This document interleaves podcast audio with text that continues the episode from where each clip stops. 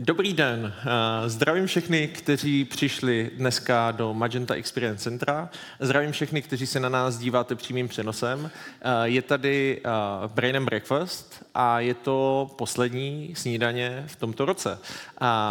Já nebudu dlouho chodit kolem a kolem, takže vás poprosím, vytáhněte si vaše mobilní telefony.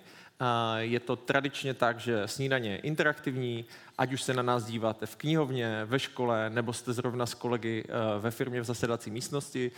Určitě budeme chtít, abyste nějakým způsobem s náma interagovali a abyste nám pokládali, respektive našemu hostovi pokládali co nejvíc dotazů. Takže si vemte mobilní telefon, zadejte si www.slidu.com, hashtag je Brain.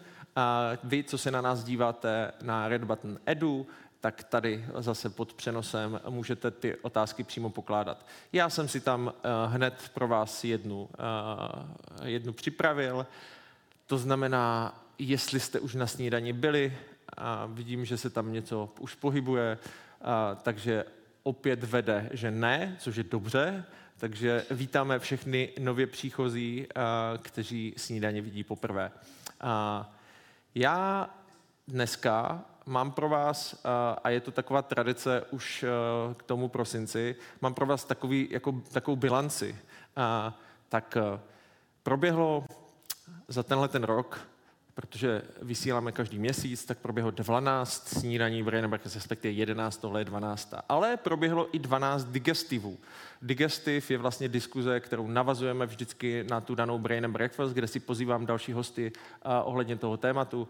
A já zkusím udělat bilanci tohoto roku, ale předtím, než to udělám, tak změním otázku na to, jestli jste byli na snídani poprvé, a změním otázku na to, co si myslíte, že vyjadřuje tohleto číslo 51.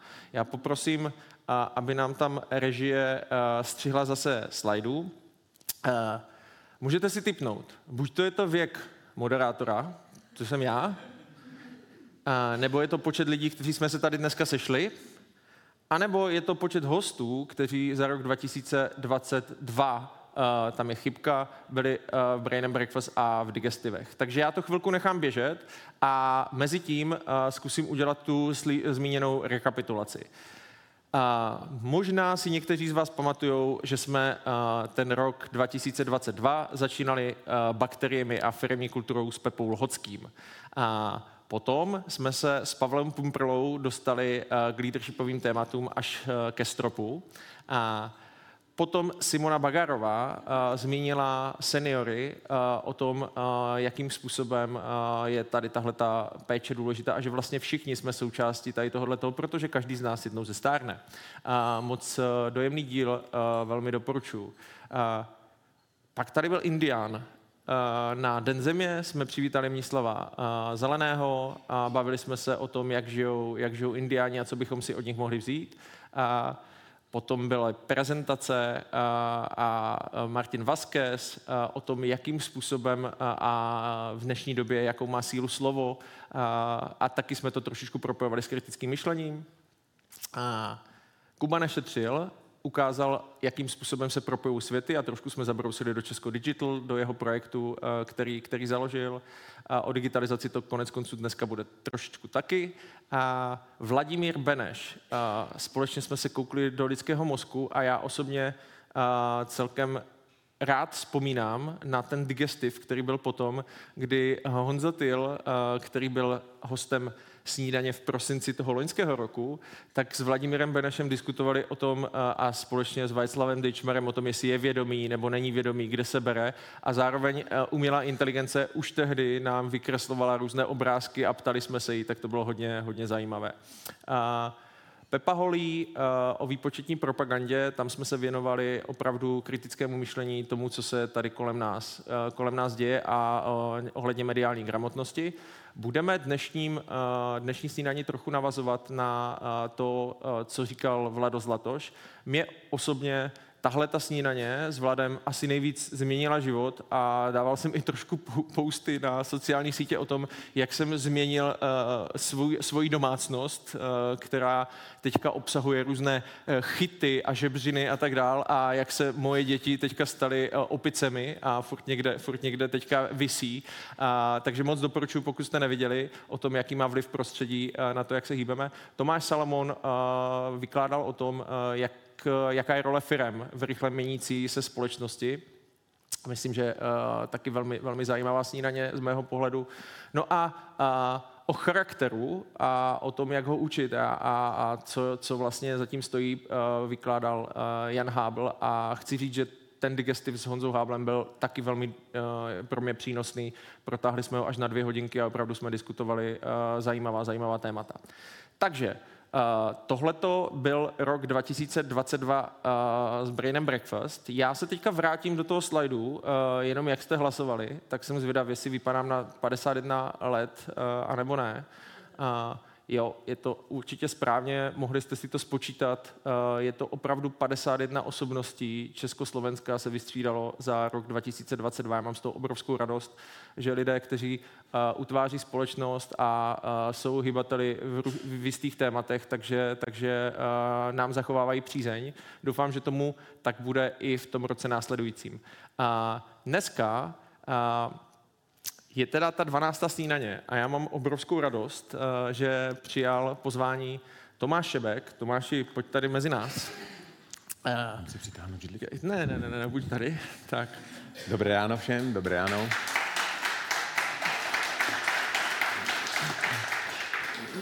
Tomáše možná většina z vás zná, on má jako kdyby spousty rolí, je to pro mě totálně renesanční člověk. A Tomáš mi ale před pár lety velmi zasáhl do života tím svým asi nejdůležitějším povoláním, protože je to povoláním lékař. A Tomáš zachránil mého otce. Opravdu to znamená, že jako můj otec je teďka zdravý a živý a je to díky Tomášovi, to znamená, je to lékař. Je to úspěšný podnikatel, je to člověk, který je spisovatel, to znamená, potom tady uděláme autogramiádu a můžete se podívat na knihy, které napsal. A má toho, je to pilot, dobrodruh, člověk, který lékař bez hranic, který vyráží nás na velmi nebezpečné a zajímavé místy. OK, už to. A dneska je mluvčí, protože když bych řekl, že je ministr zdraví, tak on se na mě naštve, ale je mluvčí iniciativy ministr zdraví, kterou by vám rád představil a která právě navazuje na ten zdravý životní styl. Tome, já ti předávám pomyslné žezlo, moc díky a je to tvoje. Tak dobré ráno ještě jednou všem. Já moc děkuju, že jste si udělali takhle ráno čas, vy, kdo jste tady osobně a i vy, kdo jste v onlineu. Moc děkuju Honzovi za pozvání a za to intro. Já vždycky jsem rád, když mě představí akorát jménem. Nepovažuji se ani za renesančního člověka. Ráno jsem se mimochodem přišel mezi jednoho, který, a tím myslím Honzu, vstává ve 4 ráno a můžete ho pravidelně vídat s otvíračkou v bazéně v Podolí a druhýho kamaráda, který jsem přišel s knížkama z Paseky, který zase třeba vyhrál B7, takže já se tady cítím dneska jako výrazně méně cenný. A otevřu téma ministr zdraví. Dneska bych vám chtěl představit něco, co se netýká ničeho menšího než počtu let strávených ve zdraví, což beru jako za asi nejvíc z pohledu našeho zdravého života a pokusím se to nejdřív otevřít, protože mám rád jak tu tradiční medicínu, tak technologie, tak malinko jako okénkem do toho světa digitálních technologií v medicíně, přes takovej můstek toho, co prakticky funguje a čím bych vás chtěl inspirovat, bych se dostal k tomu samotnému tématu ministra zdraví, jehož nejsem ani mluvčím, já jsem pouze jedním z členů kabinetu, představím, ale hlavně tu myšlenku, ta je podstatnější. A zkusil bych to uzavřít tím, že ukážu, jakým způsobem se dá pěkně inovovat a pak samozřejmě, abych tady nekázal vodu a nepil víno, tak vám ukážu, jak se tím třeba i já osobně řídím a zkusím vám tu zdravici a popřát do příštího roku, tak uzavřu takovou formou, ukážu vám, jak vypadá Šebkův high five, co se týče zdravého životního stylu. Tak to je v kostce, co vás teď čeká. Poprosil bych jednu věc velmi, a to máte všichni možnost, jak tady v sále, tak doma nebo kdekoliv dneska sledujete stream, tak přispívat do Slido. A já bych vlastně hrozně chtěla, abyste mi s ministrem zdraví pomohli ve smyslu, jak celou tu myšlenku exekuovat. Ne, že bychom neměli nápady, ale mě budou hlavně zajímat ty nápady od vás, vzhledem k tomu, že tady reprezentujete kromě sebe, tak přicházíte z různých firemních prostředí a mně připadá, že firmy české a možná slovenské, československé republice pochopily mnohem lépe než samotný stát a jeho agentury to, jak se zdravím zacházet. Tak mě by mě fakt zajímalo, jak nad tím třeba případně přemýšlíte a věřím, že mi dáte spoustu praktických rad, který bych rád zase promítl do toho kabinetu, probral a případně s ministrem odpracoval. Tak ministr zdraví. Já jsem 20 let chirurgem, je to krásná práce, vždycky na úvod říkám, že řezat do lidí mě hodně baví a nedovedu si představit, že bych to nedělal a myslím si, že bych se stal možná druhým chirurgem v České republice, který je schopný operovat jednou rukou. Existuje i jednoruký český chirurg, který dělá fantastický laparoskopický výkony. Kdyby mi uřízli dvě, tak by mě jedna kapitola života se zavřela, ale hrozně by mě to mrzelo. Tak jak já se setkávám s technologiemi v medicíně, které v tomhle případě jsou takový jako hodně hardwarový, ukázka toho, jak funguje dneska hlavně laparoskopická, takzvaná miniinvazivní chirurgie. To je sice technologie, která je skvělá, ale já víc než ten hardware mám rád tu softwarovou část. Budoucnost medicíny jde v ruce s touhle globální vizí, kterou bych vám rád představil. To zdaleka není moje myšlenka, já si rád půjču myšlenky a ideálně někde zvenku, tak tohle je globální vize a ta říká, že to, abychom měli trvale udržitelný zdraví, tak musíme prevenci spojit s dalšíma 4 prvkama. Musíme se na tom každý z nás podílet. To znamená zvědomit si, že zdraví je vlastně komodita úplně stejně jako vztahy, děti, partner, peníze, nemovitosti. Prostě je to možná ještě mnohem víc, než to všechno, co jsem vyjmenoval. A abychom se chovali správně a měli udržitelné zdraví, tak na to musíme participovat. Změnit to dogma, přijdu k doktorovi a čekám, že mi něco zázračně uřízne nebo mi dá zázračnou pilulku na to, že to jsem já, kdo si chci to zdraví udržet a on je jenom servisák, který mi pomáhá svojí expertízou k tomu, abych dosáhl cíle.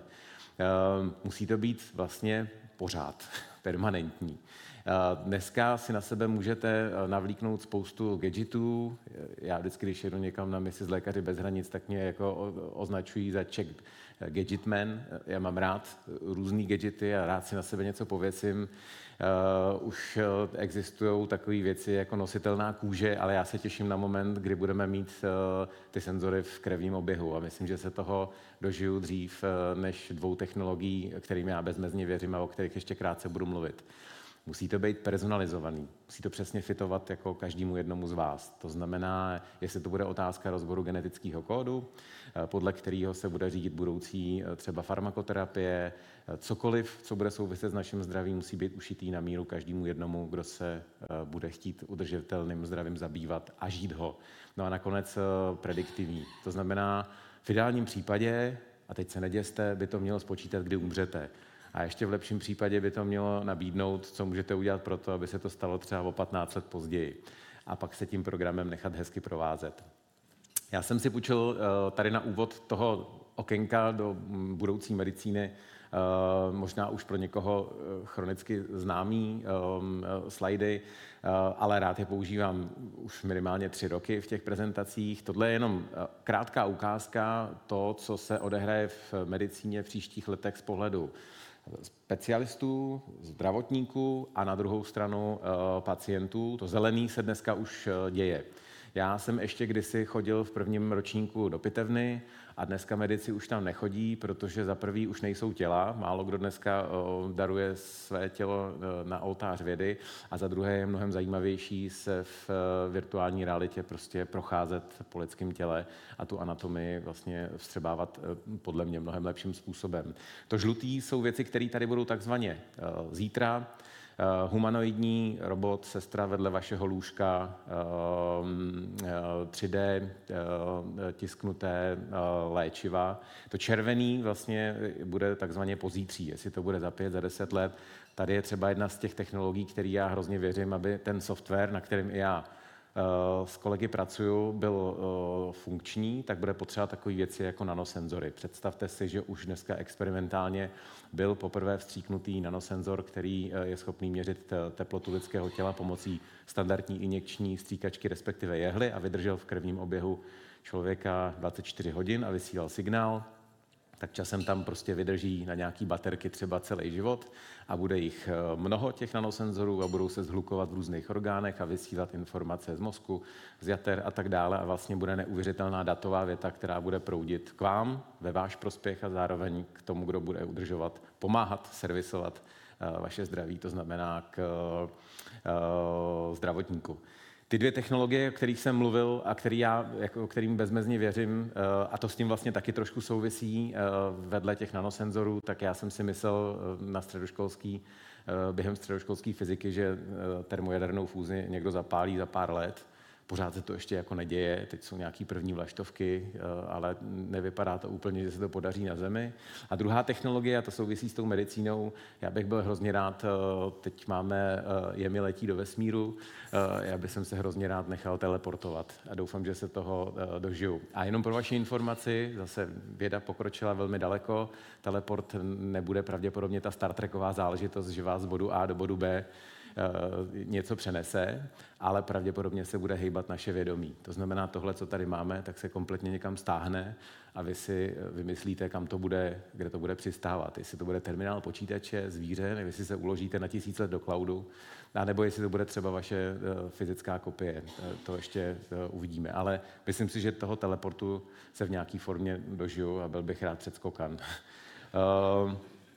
Technologie, stejně tak jako kterákoliv jiná výzkumně vědecká činnost, zažívají v podstatě takovou tu standardní křivku, kterou tady vidíte. Zase nemusíte studovat detail, ale jsou tam technologie v medicíně. Od toho prvopočátku, kdy dochází k tomu takzvanému hypu, všichni jsou nadšení, na trh přišla Viagra, pak trošku to jako omrzí a pak se zjistí, že je třeba bezvadná pro plicní hypertenzi úplně jiná původní, než ta původní indikace, i když ta původní zůstala. Stejný vlastně jako to farmakum, to taky prochází takovouhle křivkou, tak prochází i ty technologie a to, co vidíte jako už vlastně udržitelný na konci té křivky, tak to jsou věci jako třeba aplikace na správu duševního zdraví. To je vlastně pecka, to si nikdo jako nedovedl představit pořádně 5 let zpátky a dneska vlastně je to běžná součást našeho života. Takže jde to velmi rychle a je tam celá řada potentních, zejména ty zelené tečky, které jsou postavené na bázi umělé inteligence, vypadají, že v medicíně budou hrát prim. Teď jenom pár takových věcí, které si myslím, nebo asi 3-4 slajdy, které si myslím, že by vás mohly inspirovat. Z mýho oboru, respektive z toho, co já sleduju, to znamená ta digitální medicína, tak třeba v té softwarové části mě hrozně imponuje něco, co se jmenuje ADA, je to v Německu vyvinutá aplikace a dotáhla to tak daleko, je to symptom checker. Představte si, že vás něco trápí jako laika, vlastně nevíte, co to je, tak prostě povídáte si s tou aplikací tak dlouho, až vám napíše, máš 100% zánět slepýho střeva. Já to zkoušel, na 27. kroku jsem se dozvěděl, když jsem nasimuloval ty příznaky, že bych se měl uříznout. Co je ale mnohem zajímavější, že podle studie, která vyšla v Německu na německé populaci zdravotníků, asi 85% veškerého jako zdravotnictva v Německu má staženou ádu proto, aby nejprve stanovili diagnózu nad svým pacientem a pak si to ověřili přes ádu, jestli to udělali dobře. Takže to je fakt jako zajímavá věc, plně funkční a je vidět, že prostě dneska technologie v medicíně už jsou, pomáhají. FDA americká schválila dneska přes 150 různých programů, které se týkají kardiochirurgie, spánkových laboratoří, psychologie, psychiatrie a jsou postaveny na umělé inteligenci a vlastně dneska pomáhají vedle té tradiční léčby i formou technologických novinek. Aby to nebyl jenom software, tak jenom na ukázku hardware, aby jsem nechodil daleko, tak tohle to je slovenský startup, velmi úspěšná věc. Fandím čemukoliv, co znamená miniaturizovat minimálně ty diagnostické nástroje. Předpokládám, že každý z vás viděl minimálně jeden díl Star Treku. Mně se vždycky hrozně líbilo, jak tam prostě ty doktoři prošli kolem toho člověka s nějakou krabičkou a za prvý ho diagnostikovali a za druhý ta krabice ho i vyléčila. Tak ještě nejsme ve fázi, kdy ta krabice léčí, ale už jsme pomaličku jako ve fázi, kdy je to fakt malá krabička do ruky a začíná toho člověka diagnostikovat. A jak jsem fanda vlastně remote medicine, jezdím s Lékaři bez hranic, tak tohle mi přijde, že je prostě jako úplně nová možnost a nový svět, zejména pro ty takzvaně rozvojové země, kde se vlastně tyhle startupy chytnou mnohem rychleji než v našem konvenčním, kde ta medicína přece jenom dostupná ještě je. Protože nerad mluvím o něčem teoreticky, tak jsem si dovolil tady jenom krátce připomenout, že i já spolu se mnoha svými kolegy vyšíváme na jednom takovém pěkném softwarovém řešení. Považuji se s kolegy za pionýry v oblasti vzdáleného přístupu k lékařské péči.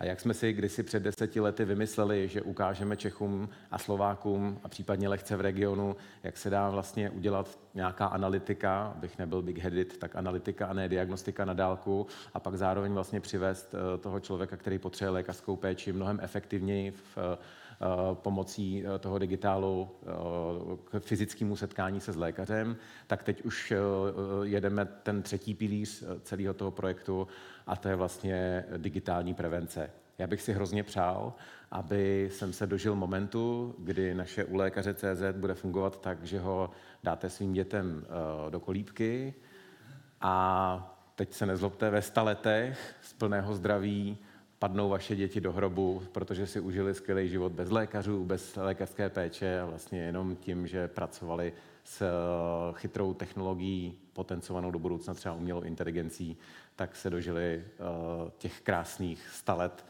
v plném zdraví. Je to samozřejmě trošku naivní, nebo hodně naivní, ale je potřeba mít velké myšlenky a pomalejma krokama kráčet vpřed. Já mám vlastně radost dneska, že mluvím k publiku, který, jak jsem říkal na začátku, pochází z firem, protože v Čechách vlastně tu otázku problematiky zdraví chytly nejlíp firmy a firmy dneska řeší ten pomyslný ledovec, který máte před sebou. Na jednu stranu je problém to, že nejste na pracovišti, protože prokrastinujete někde v čekárně doktora a to ještě velmi často se netrefíte ke správnému a když už se ke správnému trefíte, tak on na vás nemá čas nebo náladu. Ale mnohem větší problém je to, co je pod hladinou toho pomyslného oceánu a ten zbytek toho ledovce a to je to, čemu vy říkáte ve firmách a v HR prezentismus. Myslíte na zdraví sebe, svých dětí nebo svých rodičů, řešíte nějaký zdravotní problém a přestože fyzicky jste, tak mentálně jste někde úplně jinde. A to se dá krásně vyčíslit, na to existují krásní převody. A když my potom ve firmách nakonec skončíme u stolu s nějakým CFO a podepisujeme kontrakt, tak ukazujeme, že tohle má finanční dopad a dá se to perfektně spočítat. Protože jsme dneska ve firmách v podobě té distanční medicíny, tak vlastně máme šanci a vypadá to, že to i funguje, z vás vlastně udělat ambasádory té myšlenky, že být zdravý a bohatý je lepší, než být nemocný a chudý. A vy tomu rozumíte. Obecně, co v medicíně frčí, tak jenom ještě na závěr tohohle bloku, tak přiblížit. Teď je třeba problematika digital therapeutics. Představte si, že velmi záhy, dneska už jsou tady první vlaštovky globální, ale třeba jeden z českých startupů, jmenuje se Vitadio, začíná vlastně nahrazovat tu tradiční léčbu, Vitadio konkrétně diabetes, pomocí farmak a namísto toho dneska funguje technologie. To znamená, ty digital therapeutics jsou vlastně jako digitální pilulky, když si to tak představíte, který v té softové verzi umí vlastně zvědomit vám váš zdravotní problém a provázet tou léčbou. Představte si, že máte vysoký krevní tlak, tak to je takzvaný tichý zabiják. 25 let prostě musíte jíst ráno, v poledne, večer, když je to hodně špatný, nějakou tabletku, ale vlastně nebolí to. Takže na to jako velmi často kašlete a tím, že na to kašlete, tak si zkracujete život strávený ve zdraví. Takováhle aplikace v té úplně softové verzi vám pomáhá jako pochopit ten problém nutnost disciplíny. V té úplně nejdrsnější a nejlepší vlastně formě úplně nahrazuje farmakoterapii. Představte si, že člověk s diabetem minimálně druhého typu vlastně v určitých případech nemusí užívat žádný léky, pokud je schopnej řídit se chytrou technologií, má nějaký datový výstup z vlastního těla, interpretátora, což bývá většinou zdravotník na druhé straně, tak vlastně metodicky může být vedený jenom pomocí aplikace technologie, digitální technologie k tomu, aby diabetes druhého typu zvládal a nemusel třeba tak časně spadnout do roviny uživatelů nějaký farmakoterapie. Po covidu je celkem jasný, že se jako velká část našeho duševního zdraví přesunula do onlineu. To jsou asi jako největší skokani technologie, které dneska přibližují péči psychologa nebo psychiatra. Onlinem dneska zastávají zhruba 1/3 veškerý vlastně duševní péče. A už se ten trend ani po covidu nezměnil. Během covidu to bylo markantní. V České republice je nás teď bohužel zhruba plus minus 1/3, kteří trpíme nějakým způsobem s depresí spojenou duševní chorobou. To je obrovský číslo a tahle možnost vlastně konzumovat lékařskou péči anebo péči psychologa na dálku je výborný nástroj. A není to jenom v Čechách, je to globální trend. Mně se osobně hrozně líbí mobilita zdravotní péče. A nejen z pohledu toho, že bych rozhejbal jako kolegy zdravotníky, aby se začali točit kolem pacientů a není to jenom o tom, aby zvýšili dojezdovou vzdálenost ze 7 kilometrů do nejbližší nemocnice napříč celou republikou nebo dokonce přeshraničně. Ale mnohem více mi ještě líbí, jak pomocí mobilních technologií a vlastně pomocí standardního chytrého telefonu, který máte každý v kapse nebo v ruce, tak se můžeme fakt posunout jako do oblasti mobilního zdraví. Ve spojení s těma nanosenzorama, který tam vidíte jako ty drobné tečičky, který jako v tom lidském těle pomyslném vysílají informaci a pomocí nějakého interpretátora v rámci mobilní aplikace můžeme prostě tu mobilitu potáhnout velmi daleko. Jenom taková odbočka.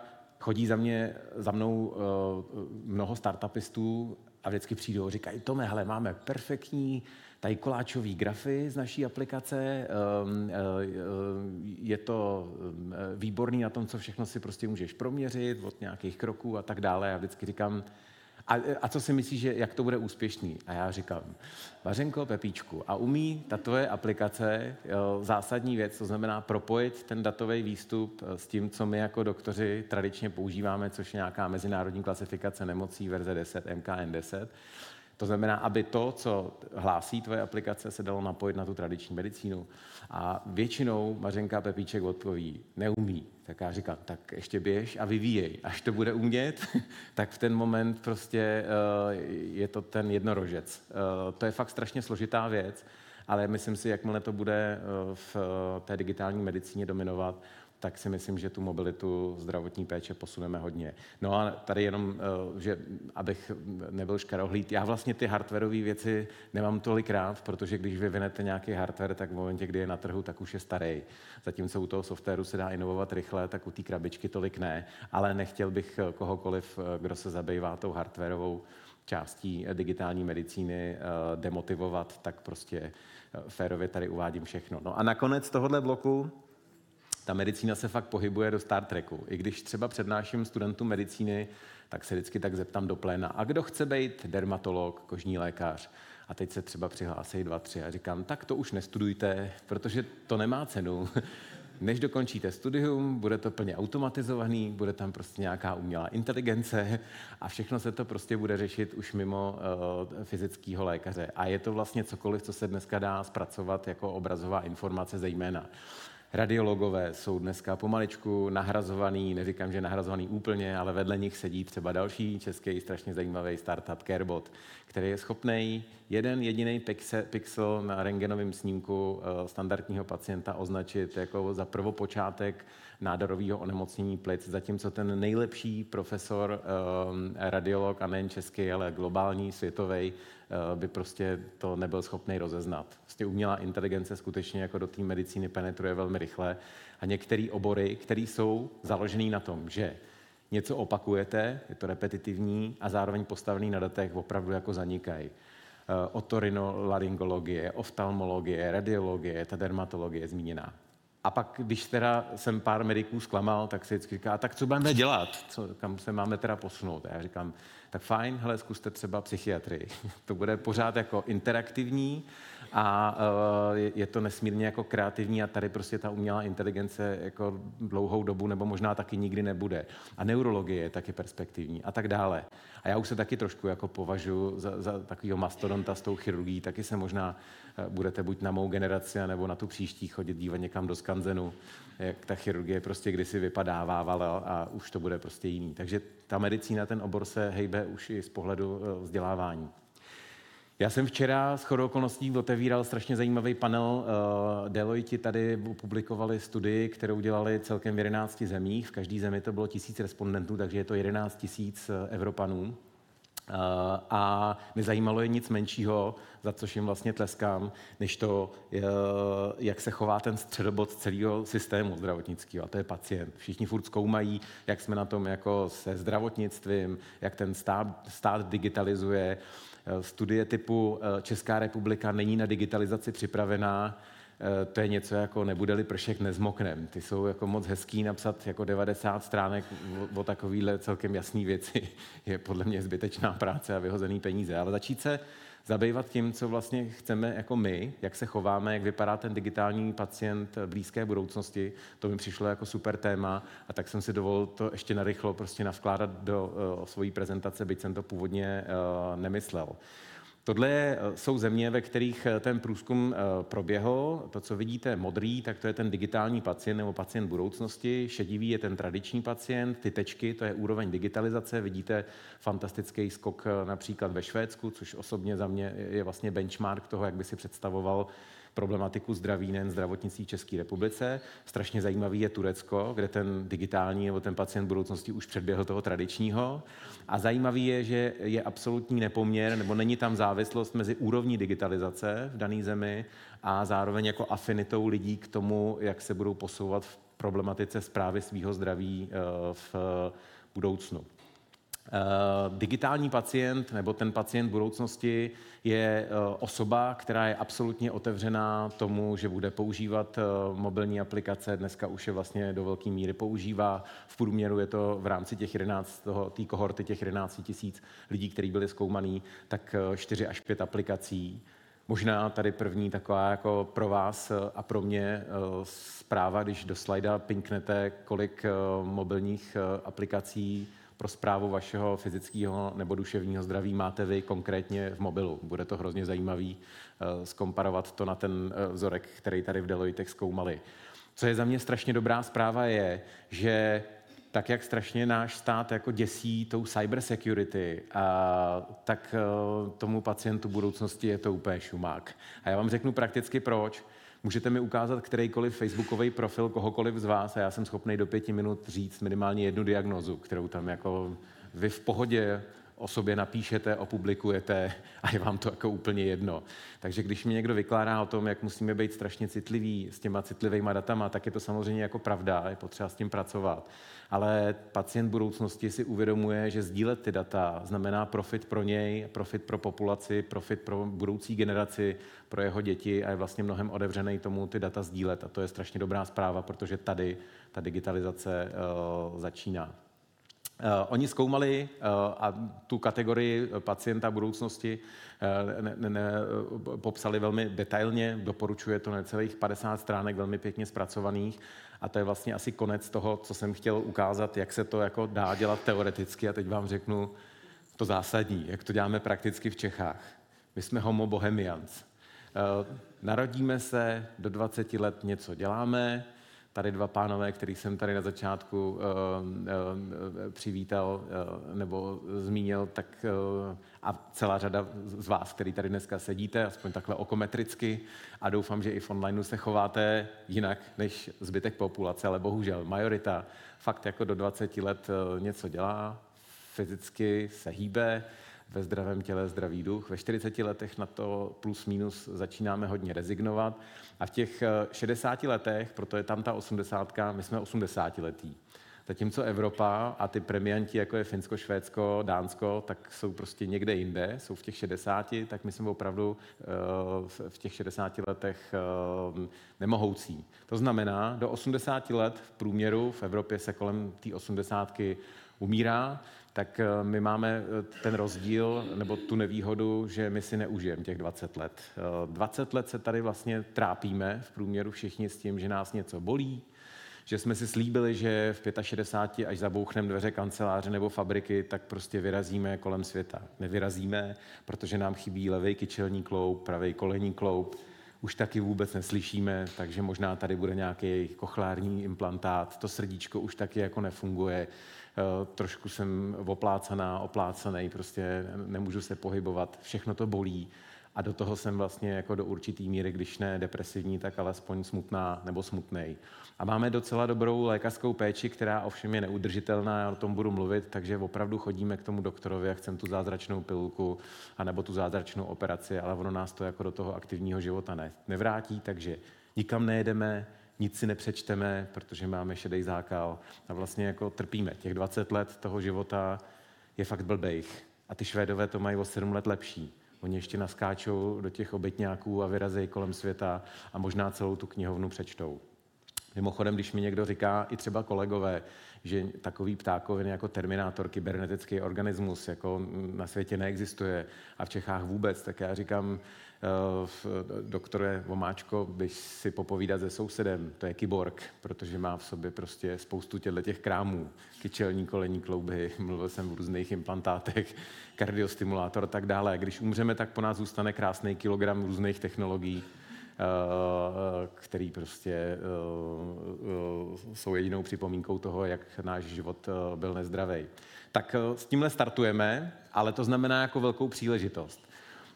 Já ještě jenom zasadím maličko do nějakých jako čísel to, jakým způsobem investujeme do zdravotnictví, i když to za mě není to úplně nejpodstatnější, no, možná bych se k tomu i mírně bránil, tak naštěstí, říkám naštěstí, jsme podprůměrní v tom, kolik per capita vrážíme do českého zdravotnictví v poměru na hrubý domácí produkt.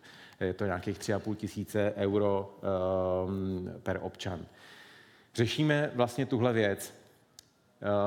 To, co frčí, říká se tomu longevity, je ten jako dlouhý život. Všichni by chtěli, nebo takhle, neříkám, že všichni. A to právě proto, že si jako mnozí, zejména jakmile jim je 60 a více, uvědomují, že ten život už není ten, co si vysnili třeba v těch 20 nebo 40. Ale jako celý svět se blíží do longevity. Já si osobně myslím, že do jednoho, jak tady sedíte, tak máte naději na to dožít se 100 let.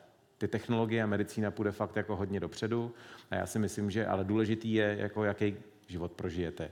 Jestli se posune taky ten interval, kdy budete pracovat jenom s takovýma nástrojema, jako je well-being, kdy tam ještě nebude ten doktor. A to je vlastně ta jako ne moc stoupající linára na tom grafu. Ona se dneska v 60 a v budoucnu, až budeme 100letí, kolem 80 bude lámat.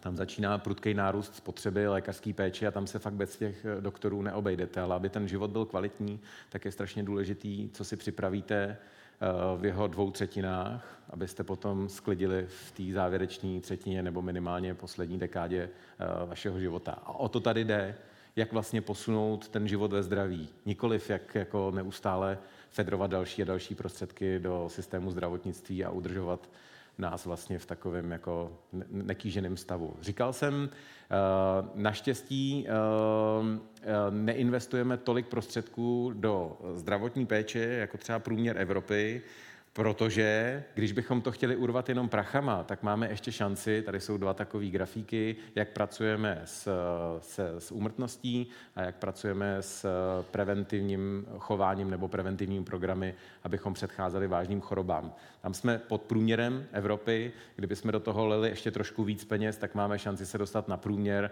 nebo aspoň do toho středopole, ale to podle mě není ta cesta. Totiž, zatímco celá Evropa se pomalečku hejbe k tomu, že opravdu chceme být v Evropě zdraví a bohatý, tak v České republice neustále podporujeme to dogma, jako je bezva být nemocnej a chudej. Když to ukážu na číslech, v roce 2021 to bylo 421 miliard, který se nalili do zdravotnictví. Z toho 2,5% šlo na prevenci. V roce 2022, letošní rok, to vypadá, že ten účet bude kolem 460 miliard, který se do zdravotnictví naleje. Pro příští rok dánský státní rozpočet počítá s tím, že ve zdravotnictví utratí částku, z níž 50% půjde jenom na prevenci. A my máme 2,5%. A já si myslím, že by klidně stačilo 250 miliard, kdybychom víc podporovali tu část prevence. Rozhodně ne asi na rok 23 a 24, ale postupně v 5letém horizontu by se to projevilo, a neříkám to já. Nedávno vyšla taková moc pěkná studie Státního zdravotního ústavu, který vlastně tohle tvrdí, že jsme schopni ušetřit až 100 miliard, kdybychom se víc orientovali na tu prevenci. Ale my buď nechceme to tradiční zdravotnictví, a nebo si to ani nedovedeme představit. Mě porodili na lékařské fakultě s tím, běž a řeš do lidí. Budeš je léčit. Mě vůbec nikdo neříkal, že je jako bezvadný zdraví udržet. Že bych se možná mohl zamýšlet nad těma lidma, který ke mně chodí a říkat jim, no jsou tady i alternativy a ještě do budoucna pro sebe můžete udělat něco, abych vám prostě za rok nevyndal žlučník. Mě říkali, dělej těch žlučníků co nejvíc. Protože je to prostě ekonomicky zajímavý. Ty lidi nemusí mluvit. Ty seš tam od toho, aby si prostě vypsal termín na operaci a pak jim ten žlučník prostě uřízl a oni budou žít spokojený život. A takhle vlastně přemýšlíme každý jeden z nás a ani za to nemůžeme. Všechno totiž začíná a končí vzděláváním. Kdyby mi prostě někdo od prvního ročníku začal říkat, je dobrý udržet zdraví, a ta nemoc je až sekundární, tak si myslím, že bychom aspoň z té části té zdravotnické populace začali s medicínou v Čechách hejbat rychleji. Já jsem asi před rokem a půl byl požádaný 2 politickýma stranama, abych si jen tak jako pustil hlavu na špacír a napsal jsem jako nějakou vizi zdravotnictví. Začal jsem tím, že jsem si namaloval, jak funguje zdravotnický systém v Čechách a já jsem jako namaloval na začátku ty vstupy, co máme k dispozici, ten headcount, nějaký prostředky a tak dále. A pak jsem pokračoval a pak se mi to nějak na konci stránky úplně rozplyzlo. Já jsem vůbec nebyl schopný jako říct, kde je vlastně ten konec, kde to nějakým způsobem proměřujeme. Nenašel jsem tam vůbec žádnou zpětnou vazbu. Ideálně by si všichni představili, že to poleze někam jako exponenciálně ve výdejích na to zdravotnictví, ale vůbec tam není propočítaný, co za to vlastně jako získáme. Respektive pak člověku dojde, že vlastně za to nezískáme nic jiného, než uměle udržovaný nekvalitní život. Tohle je jenom takový jako model, který jsem si namaloval, který by se mi líbil. Vy všichni, předpokládám, celkem racionálně v životě, ve firmách, kdekoliv pracujete se zpětnou vazbou. Že jo? Když do něčeho naleju nějaký prostředky, nějakou energii, nějakou svoje angažmá, tak chci taky vědět, co to jako vyrobilo, pošlu to na začátek toho procesu, tam ho nějakým způsobem upravím, zlepším, zase to pošlu na konec. Tak vy všichni to děláte dobře, ale ten český systém zdravotnictví prostě s tímhle vůbec nepracuje. Neměří, když má nějaký data, tak je nikomu moc neposkytuje, nezlepšuje se, že by posílal jako ten výstup na ten začátek do toho vstupu a vlastně to zlepšoval. Tak jsem se podíval, jaký existují hezký vize na světě a jednu z nich jsem vám představoval na začátku, druhá z nich, která mi imponuje, tak je 17 cílů udržitelnosti, kde kapitola 3 mluví o zdraví a je to tak jako jednoduchý, tak jako facka. Ono trošku jsme se tomu přiblížili třeba za předchozího ministra zdravotnictví, který formuloval takový krásný dokument, který má asi 121 stránek, jmenuje se Zdravotnictví 2030 a stálo za to přečíst si poslední odstavec, ale ten je fakt dobrý. On tam napsal, že zdraví nevzniká v nemocnicích nebo v ordinacích, ale vzniká v rodinách, na pracovištích, ve školách. Tak to bylo jako super, to se dalo tesat. Ten zbytek se prostě mohl položit jako všechny předchozí vize do koše. Ta vize Spojených národů je přesně tak jednoduchá a říká přesně to samý. Jo? To zdraví prostě nevzniká v nemocnicích nebo z rukou lékařů. To je vaše. Vy se o něj musíte postarat a my jsme jenom ten servis, který by se vlastně měl starat primárně o to, abychom ho udrželi a ne abychom léčili. No a protože já si myslím, že na světě všechno začíná a končí ekonomikou, tak se mi hrozně líbí ekonomický model Koblihy. Nevím, jestli jste to četli nebo jestli jste se s tím potkali. Je tam uvedený i zdroj odkud jsem čerpal, a tohle je jenom jako schematický obrázek. Ta obliha není česká typická, vyplněná marmeládou, ale je dutá, je to americká kobliha a říká, uvnitř jsou věci, které potřebujeme běžně k životu, nějaký základní asety, jako je voda, jídlo, právo na právo a tak dále. To vně koblihy jsou vlastně zdroje, které spotřebováváme. Určitě jste to viděli v rámci různých klimatických modelů, tak v mnoha ohledech už jsme prostě přestřelili. Principem té koblihové ekonomiky je přestat se dívat na vývoj lidského druhu optikou nebo prismatem neustále rostoucího HDP.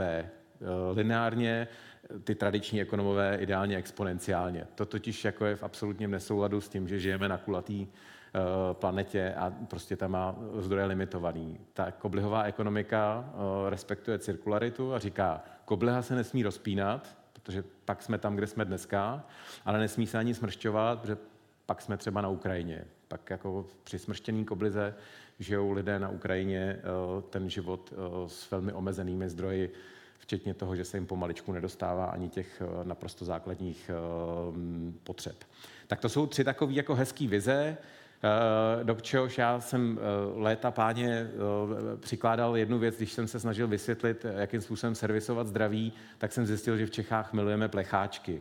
Prostě nikdo mi nebyl schopnej z toho velkého publika, který jsem oslovoval, říct, jako vyloženě nenávidím auta. Pár takových se najde a já už vlastně taky moc ty auta jako nemusím, ale máme je pořád prostě v Čechách rádi a jsme schopní do nich nalejt spoustu prostředků.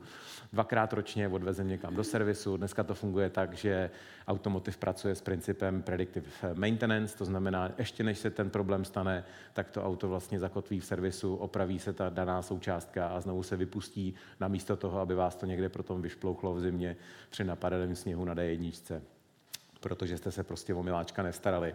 To samé vlastně dneska jde dělat v medicíně a na základě tohodle bylo celkem jako pochopitelný vysvětlit, že prostě servisovat lidský tělo formou predictive maintenance je de facto už skoro stejný jako v tom automotiv s jediným rozdílem. Do toho auta můžete nastrkat tisíce senzorů, do toho lidského těla ještě dovnitř tolik ne, nebo spíš jako minimum.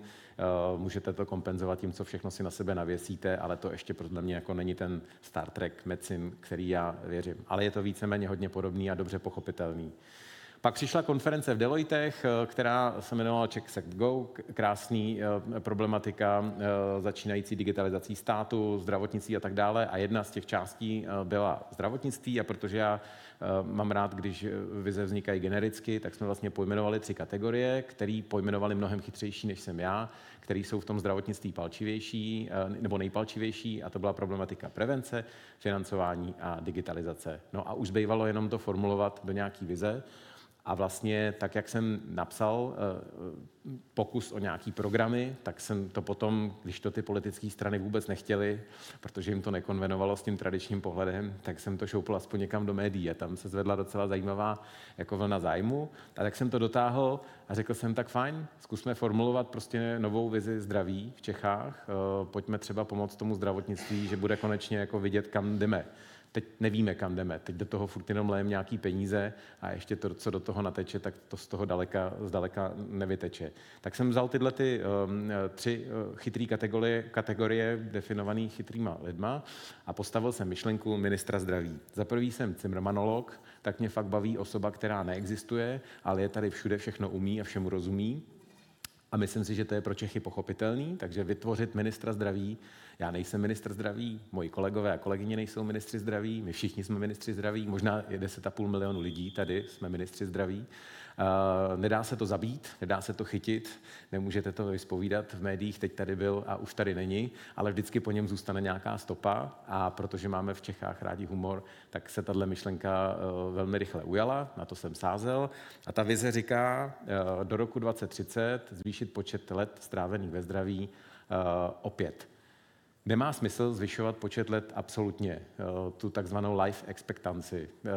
Posunovat nás k té 100, to fakt nikdo nechce, protože 40 let umírat a být depresivní, to jako není něco, co bychom chtěli dát do vínku sami sobě anebo našim dětem. Ale posunout tu dobu kvalitního života, byť bychom v 80 umřeli, tak o 5 let, aby jsme stihli všechny ty věci, které jsme si jako v produktivním věku slíbili, tak postproduktivně jsme je realizovali. To fakt smysl má a navíc, žijeme na kontinentu, kde jsou tyhle skokani. Švédové, který jsem zmiňoval, jsou v tom asi jako nejdál a nejlíp. Tak proč vlastně o pár stovek nebo tisíce kilometrů dál v České republice tohle nefunguje a v tom Švédsku jo? Protože si myslím, že je prostě potřeba změnit paradigma nejen toho systému a státu, ale taky jako změnit mindset nás a pak je to podle mě do toho roku 2030 dosažitelný. Když jsem si sformuloval tu vizi a líbilo se to mediálně, tak začala fáze B. Já si dobře uvědomuji, že jsem chirurg a pracuji takhle rukama. Nevybral jsem si intelektuální obor, jakýkoliv interní, protože si myslím, že bych to tady neutáhnul. Tak proto jsem šel a validoval jsem si tu myšlenku s předníma českýma statistikama a zjistil jsem, říkal jsem, není to moc ambiciózní, a bylo mi sděleno, no takhle, v Čechách na to nemáme žádný data, takže si můžeš klidu tvrdit, co chceš, tohle ti nikdo vědecky nerozstřelí. A mně se to konkrétně líbí tak moc, jak je to ambiciozní, že se k tomu ještě přidám. A postupně se k tomu začaly přidávat další a další a já jsem si trošku cíleně vybíral lidi, kteří nejsou jenom z toho medicínského nebo zdravotnického prostředí, ale kteří jsou z jiných industry. Já vůbec nevěřím tomu, že by se dalo reformovat zdravotnictví zevnitř. Když si sedne do křesla ministerstva zdravotnictví doktor, tak to nevěští nic dobrýho. Jo? Tam tudy prostě ta reforma nepřijde. A já nejsem příznivcem revoluce. Já mám rád evoluci, ale tady si myslím, že je taková jako evoluční stopka. Doktor, evoluční stopka. Neposunem to, protože prostě má nějak nastavený mindset. Tak jsem poptal finančníky, poptal jsem hlavně, a to je vlastně to, co jsme vložili do vínku ministra zdraví nejvíc, lidi, pacienty, pacientské organizace, zástupkyně. Zároveň jsem poptával primárně ženy, protože se mi líbilo, za prvý ženy jsou tradičním nositelem nebo majákem zdraví v České republice, ale i globálně. Za druhý mám ten ženský prvek vlastně hrozně rád, protože holky to prostě nějak umí jako celkově líp. Manažovat čas, manažovat myšlenky a tak dále. Takže je tam dneska převaha dam a za to jsem rád. Připojili se takový velikáni jako třeba Deloitte, připojila se Táně Lemon z Google, teď se bude připojovat CEO Microsoftu. Prostě vznikl jako neuvěřitelný think tank lidí, kteří ty myšlence jako absolutně porozuměli a zároveň si řekli, my to chceme vlastně proaktivně pomoct dál tlačit. A na těch třech pilířích, který jsme si vlastně na začátku vytipovali, že když teda v Čechách digitalizujeme zdravotnictví, tak pojďme veškerou tu energii vložit hlavně do toho, abychom jako se chovali preventivně, aby jsme udrželi to zdraví, a protože to je levnější. A tam jsou ty finance. Jako to je násobně levnější než drahá léčba. Levná prevence je násobně lepší než drahá léčba. Vrátím se krátce už na závěr k tomu, k té studii od Deloittu a k tomu, kdybyste se chtěli pouštět, a já bych byl hrozně rád, do inovací v té digitální části zdravotnictví, tak tohle je váš zákazník. My v uLékaře.cz se vždycky zabýváme primárně tím, co chce náš zákazník. Je to baťovský. Já mám určitě jako jednu z ikon průmyslníka Baťu, a vlastně ten byl celou dobu orientovaný primárně na zákazníka. Když máte řešení, které vyhovuje klientovi, uživateli, pacientovi, zákazníkovi, jakkoliv ho nazveme, tak vás nečeká nic menšího než úspěch, peníze a tak dále. Takhle to prostě funguje. Tak kdybyste si dělali nějakou rešerši, komu vlastně budete směrovat vaše řešení, tak tohle je ten evropský a zároveň i český pacient budoucnosti. Dneska se používá inovační cyklus na všechno. Ve zdravotnictví jsme ještě dřeváci, tak prostě zatímco to ostatní inovativní industry už zná inovační cyklus, tak ve zdravotnictví ho teprve poznáváme. Moje osobní zkušenost je, že to není cyklus, ale je to šnek. Aspoň tak se já pohybuju 25 let v té části, kdy podnikám po tom šneku. A vždycky to začíná nejdřív nějakým jako krátkým hypem, pak přijde jako hluboký fuck up, pak musíte projít to deadvolley, kde vám někdo upadne, odpadne a pak jdete znovu a zase tam přijde nějaký hype. A aby to prostě bylo šikovný a fungovalo to, tak za mě je to šnek. A tím šnekem by se nemělo ve zdravotnictví vyrábět nic jiného než aplikace tohoto typu. Tohle je neexistující španělská aplikace, kterou jsem jenom jako ilustraci vymyslel v souvislosti s tím krásným onemocněním, který tam vidíte, hemoroidy. Věc, kterou jako trpí velká část populace a která vlastně se pomocí aplikace dá řešit a na ní chci ukazovat, jak to řešení by mělo být jednoduchý. Začnu tím, jak to nemá vypadat. Když si stát myslí, že zdigitalizuje zdravotnictví tak, že na 100 krocích se někdo přihlásí do nějakého prostě systému a přečte si k tomu jako 160-stránkový manuál a tak dále, tak je jako jasný a je to odsouzený prostě k tomu, že to fungovat nebude. Na 1, na 2 kliky, podobně jako mobilní banka, s využitím technologií, který prostě napříč industrii už existuje. Nevymýšlet kolo, podívat se, jak to vypadá v zahraničí. To všechno jsou jako věci, které by měly být vlastně must a zcela přirozený. A přitom, když se ptáte těch jako takzvaných novátorů v tom tradičním pojetí zdravotnictví, tak tohle vůbec neznají, nechápou, nepotkali se s tím a velmi často vám ani neporozumí, nebo jsou třeba i mírně arrogantní a budou si stejně dělat, co budou chtít a nebude to fungovat.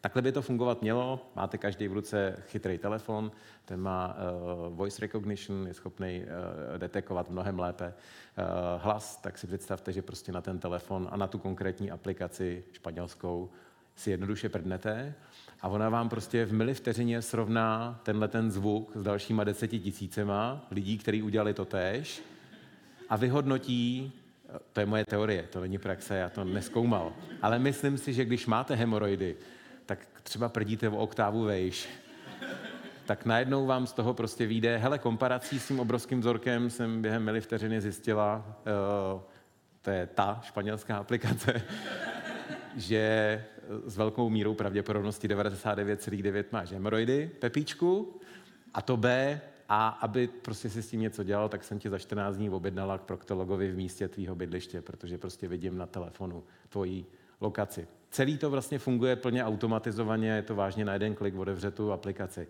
Takhle to musí vypadat, to digitální zdravotnictví.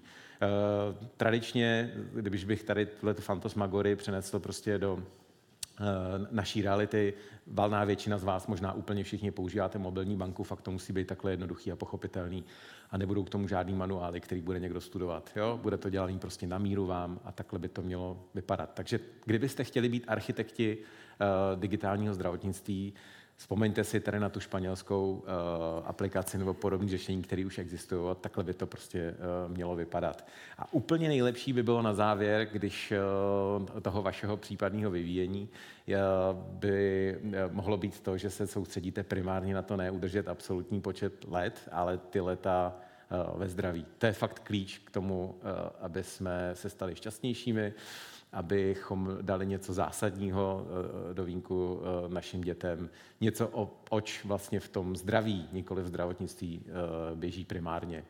No a slíbil jsem, že nebudu úplně poslední 2-3 věci kázat vodu a pít víno, tak jsem jenom chtěl ukázat, čím já se měřím a dát vám tady dobrou radu. Tohle je jedna z aplikací, který používám já.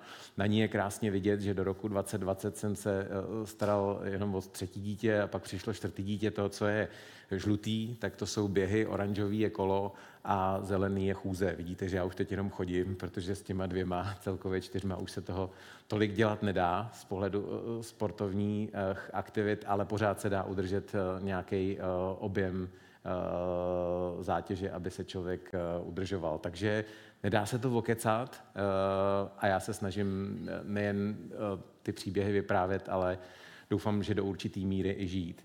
No a protože tady Honza Mašek na začátku řekl, že to je poslední Brain and Breakfast tohohle roku a že bych vám měl, nebo my společně, bychom vám měli popřát hodně zdraví, tak závěrem high five. Já jsem původně měl 3+1 Šebek a pak jsem si uvědomil, že tam jedna věc chybí a shodou okolností mi to připomněl Honza, který každý den vstává ve 4, ale chodí spát už v 9, nebo možná ještě dřív. A tady je spánek, tak já bych chtěl říct, že problematika trvalého zdraví je postavená vždycky na mnoha radách, a když něco začíná jako 10 top, co byste si měli pamatovat, případně 100 nejvíc, co je důležitý pro vaše zdraví, tak to já vždycky jako automaticky už zavírám, když čtu ten titulek. Já si fakt jako chirurg nezapamatuju víc než 3 věci. Tohle je teda jako 5 věcí, ale za mě vlastně to trvale udržitelný zdraví je jednoduchý jako vaše dlaň, respektive 5 prstů na ní. Tak začnu tím spánkem. Ten spánek je strašně důležitý. 8 hodin kvalitního spánku vám skutečně do budoucna zaručí i ten život strávený ve zdraví. Já jsem ještě do roku 2019 říkal, že spát se nemusí a že to je jako chyba a že vám ten strašně zajímavý život jako uteče a vy ho prochrápete. A říkal jsem to až do doby, než jsem se vrátil z Jemenu ze své 6. mise, kdy jsem začal spát 3 hodiny a vydrželo mi to rok a vlastně jsem to teda půl roku a to nebylo cílený. Já to nechtěl, ale už jsem se toho pak jako nemohl zbavit. Imponoval mi Napoleon Bonaparte, který údajně spal i ve stoje a 4 hodiny denně mu stačily jako celý jeho život. Možná proto byl tak naštvaný. Má to výrazný dopady na vaši psychiku, na váš fyzický výkon. Stává se z vás v podstatě takovej dement. Já jsem vlezl do metra a jel jsem, vystoupil jsem na nějaký stanici, říkal jsem si, kam jsem to jako vyrazil, která je to vlastně trasa. Zapomenete nejen se vyjadřovat třeba v angličtině, ale i v češtině. Zapomenete jako řadu věcí. A to jenom proto, že prostě nekvalitně spíte. Takže spát má smysl, určitě to dělejte, protože ten bdělej stav si potom jako opravdu užijete. Jinak ten život jenom koušete a velmi často je to takový jako mlze, osobní zkušenost. Tak už tyhle kraviny neříkám, jo? Neříkám, že spát se nemusí. Jednoduchá věc, jako ten spánek, je i to, že nenutně musíte denně uběhnout 10 kilometrů. Za mě... A je to zase na základě nějakých doporučení, stačí 2 kapky potu na vašem čele a to nikoliv z důvodu, že máte blbě nastavenou klimatizaci, je vedro nebo na vás řve šéf, jo? Protože jste udělali nějaký pohyb. 2 kapky potu na vašem čele, denně se třít a znamená, že jste pravděpodobně udělali třeba kilometr ostrý chůze a to je úplně jako stačí na to, abyste si život ve zdraví užili mnohem lépe než vaši vrstevníci a nebo ti třeba o generaci dřív. Další jednoduchá rada je, až se budete najíst, a to je vtipný, kdykoliv tohle formulu a zejména při nějakých večerních seancích, tak pak každý kontroluje, co dělám já. A to mě teda vadí, protože já mám rád jídlo, ale ten princip je nedojíst to, co máte na talíři. Ne úplně nutně musíte prostě schroustat to poslední sousto. Jestli budete dělat intermittent fasting anebo dělat prostě nějakou jinou metodu, v zásadě je to prašťák uhoď, je to jedno, ale mít mírný pocit hladu vůbec není chyba. Jo? Tak prostě nedojídat se. Je to vlastně tak jako jednoduchý, jako rady našich babiček. Oni dobře věděli, že jíst do polopita, pít do polopita, jíst do polosyta má smysl. A je to jako jednoduchá rada, dneska vědecky ověřená. Teplota. Když jsem to vymýšlel, tak bylo ještě dávno před válkou na Ukrajině. Teď to samozřejmě konvenuje s tím, jak se ty teploty v kancelářích doma stahujou. Vystavovat se mírně chladu má smysl. Nahazuje to na úrovni buněční řadu reparativních procesů, které vedou třeba k tomu, že váš imunitní systém je mnohem lepší v tom, jak zabíjí rakovinové buňky, který se každou chvíli, každou jednu vteřinu ve vašich tělech i vás, teď, co tady sedíte a sledujete nás, tak tvoří, ale protože máme dobrý imunitní systém, tak jsme schopní s těma zmutovanýma buňkama například velmi rychle zatočit. To, že se budete vystavovat mírnému chladu, dokonce tu sílu imunitního systému podporuje. Do určité míry jsou to i procesy, které jsou reverzibilní, ale nechtěl bych, abyste si někdo odsud odnesli to, že teď rovnou naskáčete do Vltavy a zítra se jako probudíte jako mimina. Takhle to úplně nefunguje, ale do určité míry máte jako možnost na to obnovovat celou řadu tkání v lidském těle a zase to stojí na vědeckých faktech. No a to je ta část toho fyzického, takže ta 4, to jsou vlastně jak si udržet jako fyzický zdraví, jenomže fyzický jde v ruku v ruce s fyzickým a s psychickým a naopak. A na to zase mám takovou jako jednoduchou chirurgickou radu. Já si myslím, že to nejpodstatnější je udržovat vztahy. jestli budete prostě fungovat v psychické pohodě, je do valní míry určeno tím, jaký máte vztah se svým partnerem, se svou partnerkou, se svýma dětma, s kolektivem pracovním, ve kterém se pohybujete, s kamarádama, se svýma rodičima. Prostě udržovat vztahy může být ten největší nabíječ toho, abyste zůstali v psychické pohodě. Takže tohle je na závěr Šebkovo high five. Když si ho vybavíte, budu rád. Když ne, tak se nechám inspirovat čímkoliv, co třeba používáte ve svém běžném životě vy. Znovu připomínám, chtěl bych od vás na slajdu do té následující diskuze, ke který se připojí Honza, vidět nápady na to, jak exekuovat ministra zdraví. Já bych byl vlastně hrozně rád, kdybychom pak diskutovali o tom, co teda vlastně děláme, aby se to jako odehrálo, aby jsme skutečně do roku 2023 posunuli ten život strávený ve zdraví. Ale zároveň mě zajímají i tyhle ty praktické věci. Čím vy se řídíte, kde vy pijete vodu a kážete víno. No a to je asi závěr toho, co jsem chtěl teď v tomhletom monologu říct. Těším se teď na tu diskuzi a jenom kdybyste si chtěli tu myšlenku ministra zdraví ještě třeba osvěžit, tak mám tady nabídku 2 teď aktuálních podcastů, které vyšly. Jeden je tradičnější a je to Prospero Český spořitelny, mimochodem Česká spořitelná je jeden z velkých partnerů ministra zdraví a celý té myšlenky. Tak tady se nám to krásně povedlo v necelý hodince sformulovat, ukázat tu vizi v různých úhlech pohledu a zároveň i přiblížit ty konkrétní koncepční kroky. No a méně tradiční forma, nevím, jestli víte, že podcast bez názvu je dneska jedním z největších v České republice. Kluci se tam zabývají úplně něčím jiným, než já jsem zvyklý, show business, tak mě tam prostě dali jako kontra tomu, co standardně probírají a paradoxně se to chytlo, to znamená, jako má to naději přežít, protože to i mladá generace velmi dobře vstřebává a tam je to v takový uvolněnější formě a trošku širší a možná v nějakém jako kontextu dalších aktivit, který mám. Tak já vrátím zpátky a myslím, že jsem 2,50, Honzo, malá rezerva. Krásný to je. Díky. Tak vám děkuju za poslech té monologové části. Tak.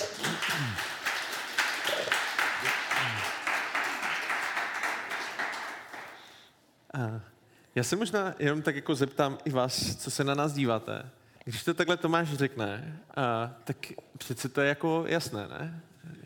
Že to je jasné, jako jo. A vždycky přemýšlím na to, když to je tak jasné, tak jako proč se to vlastně jako neděje, jo. A to tvoje high five je jako hrozně super, za to jako moc díky. A já bych trochu se vrátil k té snídani, kterou jsem jako avizoval s tím Vlado Zlatošem. Kdyby si každý z vás odnesl jednu konkrétní akci, kterou udělá v návaznosti na tady tohleto, tak prostě tak jsme si obrovsky splnili. Jsem se zrovna s Tomášem bavil před tím začátkem té snídaně, že jsem teďka dočetl knížku Dech, kterou doporučuje Libor Matuš a spousty dalších a je to právě knížka o tom, jak je dýchání důležité a tak dále. A právě, že jsem si jako tak nějak říkal, OK, tak jsem si přečetl knížku, je to prostě super, hrozně se mi to líbilo, tak jako, ale to důležité je, OK, tak jsem si to přečetl, co? Tak jsem akorát dneska ráno změnil svůj plavecký trénink, o kterém už tady bylo mluveno.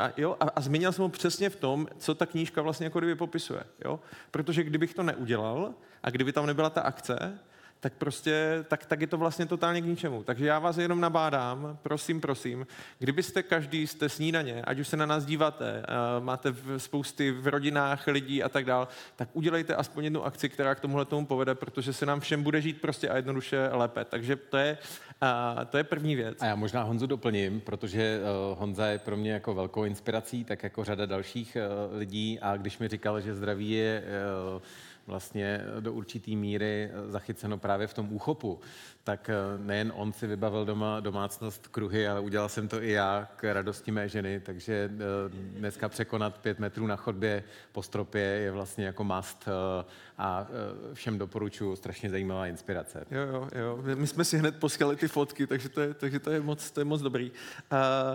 Já možná začnu ještě malinko jinak a právě taky ještě navážu na tu tvoji 5 a ohledně toho spaní.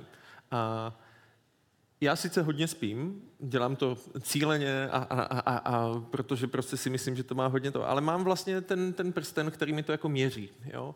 Protože jsem se setkal s hodně lidma, kteří říkají, hele, ale já lehnu a spím a tohleto. A já, když jsem vlastně na začátku ten prsten vlastně měl, a jako žil jsem tím svým standardním životem a tak dále, tak jsem ale viděl, že jako vlastně jako sice ležím v té posteli, ale těm regenerativním účinkům tam moc jako nedochází.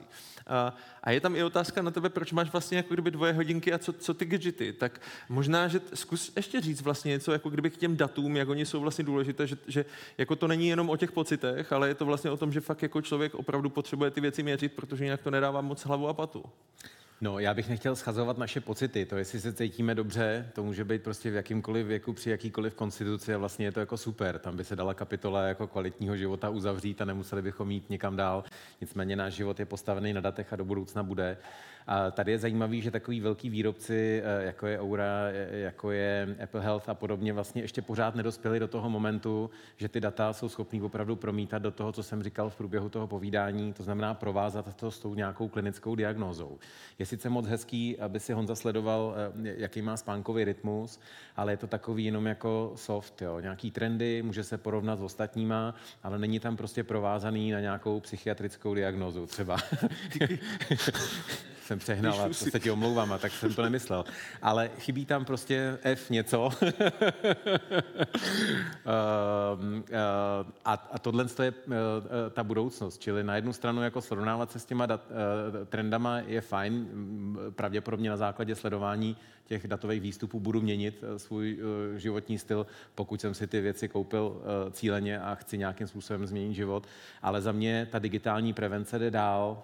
Ta aplikace by mi opravdu měla říct, hele, v 68. roce věku na základě všech dat, který si mi jako tady dával, jsem vyhodnotila, ty budoucí preventivní aplikace budou všechny ženskýho rodu, jsem vyhodnotila, že dostaneš infarkt těch 68. A pokud ho chceš ve 74, tomu se nevyhneš, protože máš třeba nějaký genetický základ, tak doporučuji těhle těch 4, 5, 8 věcí, které prostě budeš dělat a já ti budu pomáhat ty věci zvládat.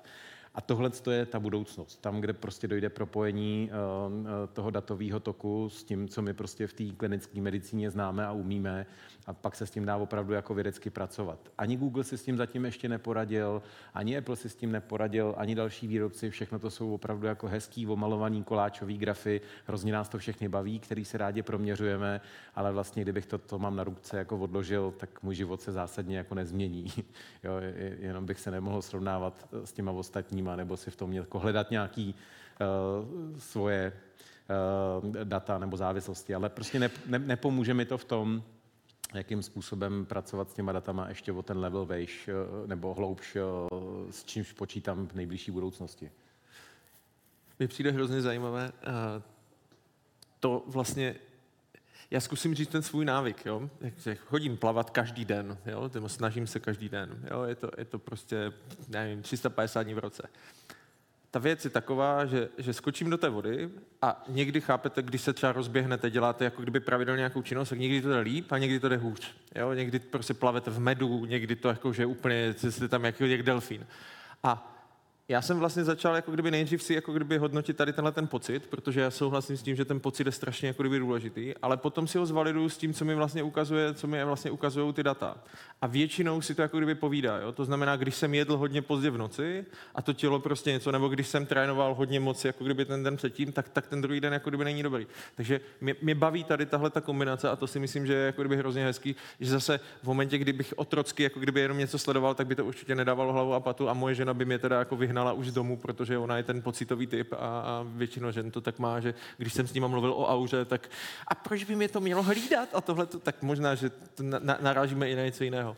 Tak proč máš teda 2 hodinky, Tomáši, na ruce? Já už tam dneska jako takový jako anachronismus, pořídil jsem to asi 10 let zpátky v době, kdy vlastně na trhu neexistovaly jedno řešení, který by na jednu stranu umělo jako velmi přesně měřit a pomáhat mi s orientací v prostoru. Já jsem úplně marný, když mě postavíte na Václavák a řeknete běž dolů na Můstek, tak já 100% půjdu nahoru k muzeu.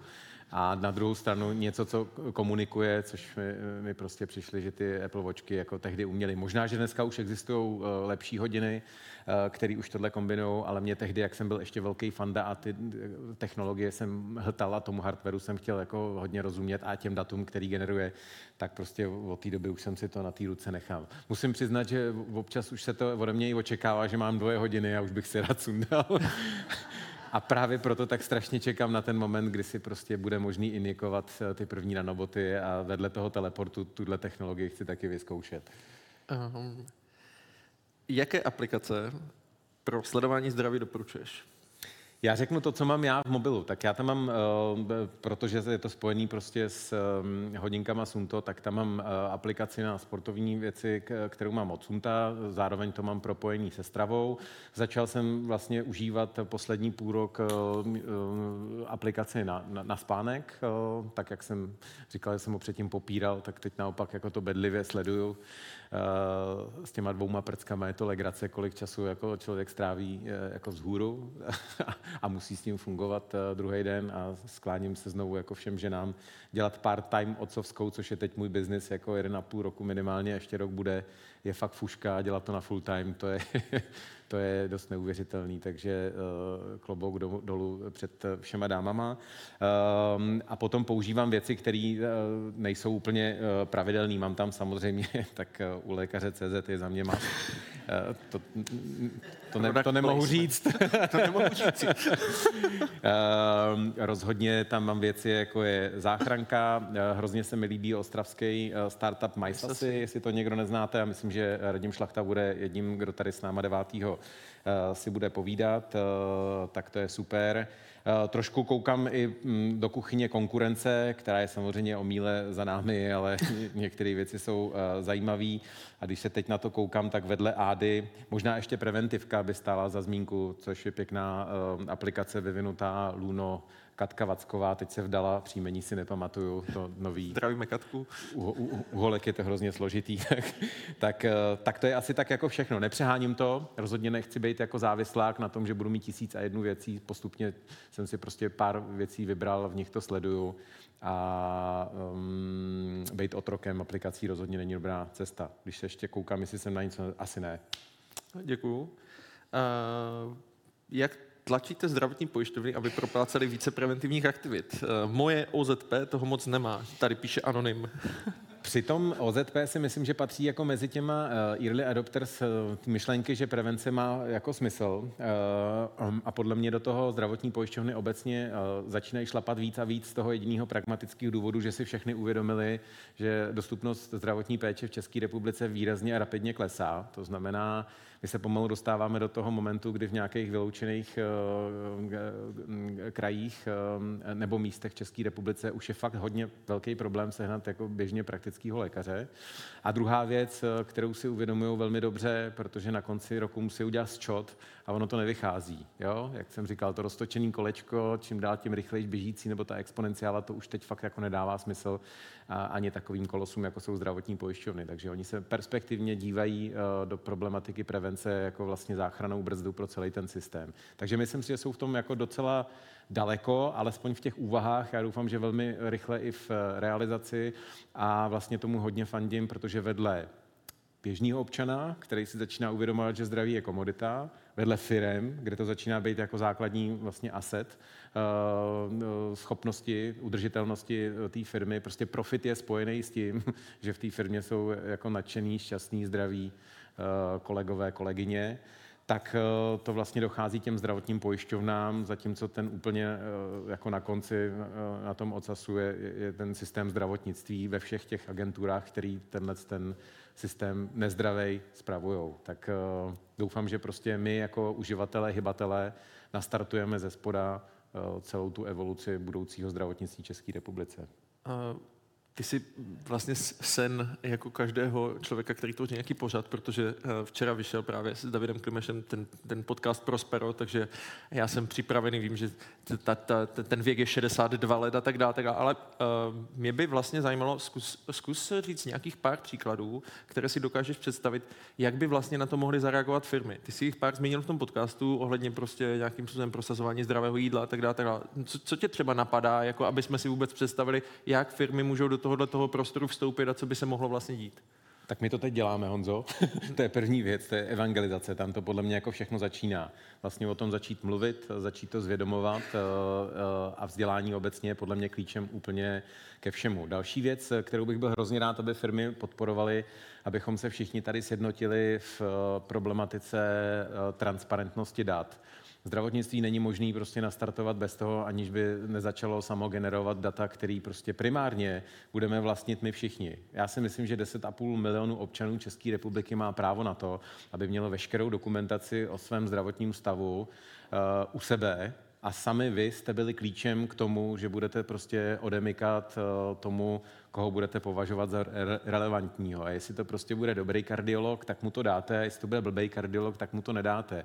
A jestli to bude dobrý stát, který dobře spravuje vaše data a nabídne vám třeba technické řešení a nějakou jednotnou formu, tak mu to dáte. A když to bude blbej stát, tak mu to nedáte a budete hledat to řešení někde jinde, protože nenutně musí být stát ten, který inovuje celý ten systém. Velmi často to tak není a je to třeba komerční sféra ve spolupráci s tím státem. To znamená, tohle si myslím, že je jakoby prvořadý úkol, abychom se řekněme, nebo vy, ti nejperspektivnější, vy ve firmách, abyste se sjednotili a vlastně dali ten impuls.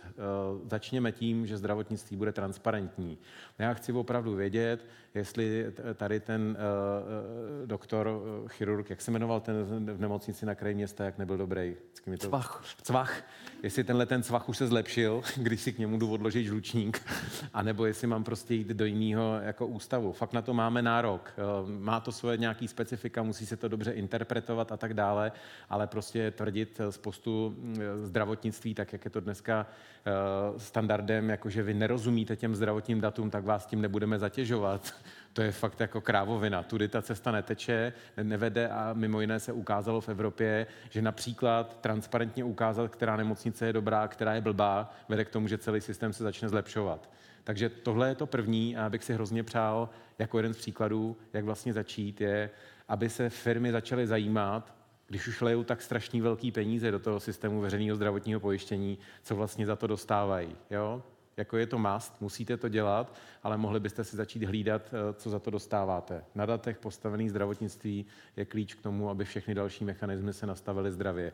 A naopak, pokud to dál bude netransparentní, tak jak je to v České republice, tak se prostě ta evoluce, revoluce, jakkoliv to nazveme, neodehraje a budeme tady ty bídníci, který v těch 62 prostě začínáme být, jak jsem to říkal, nemocný, otrávený a tak dále.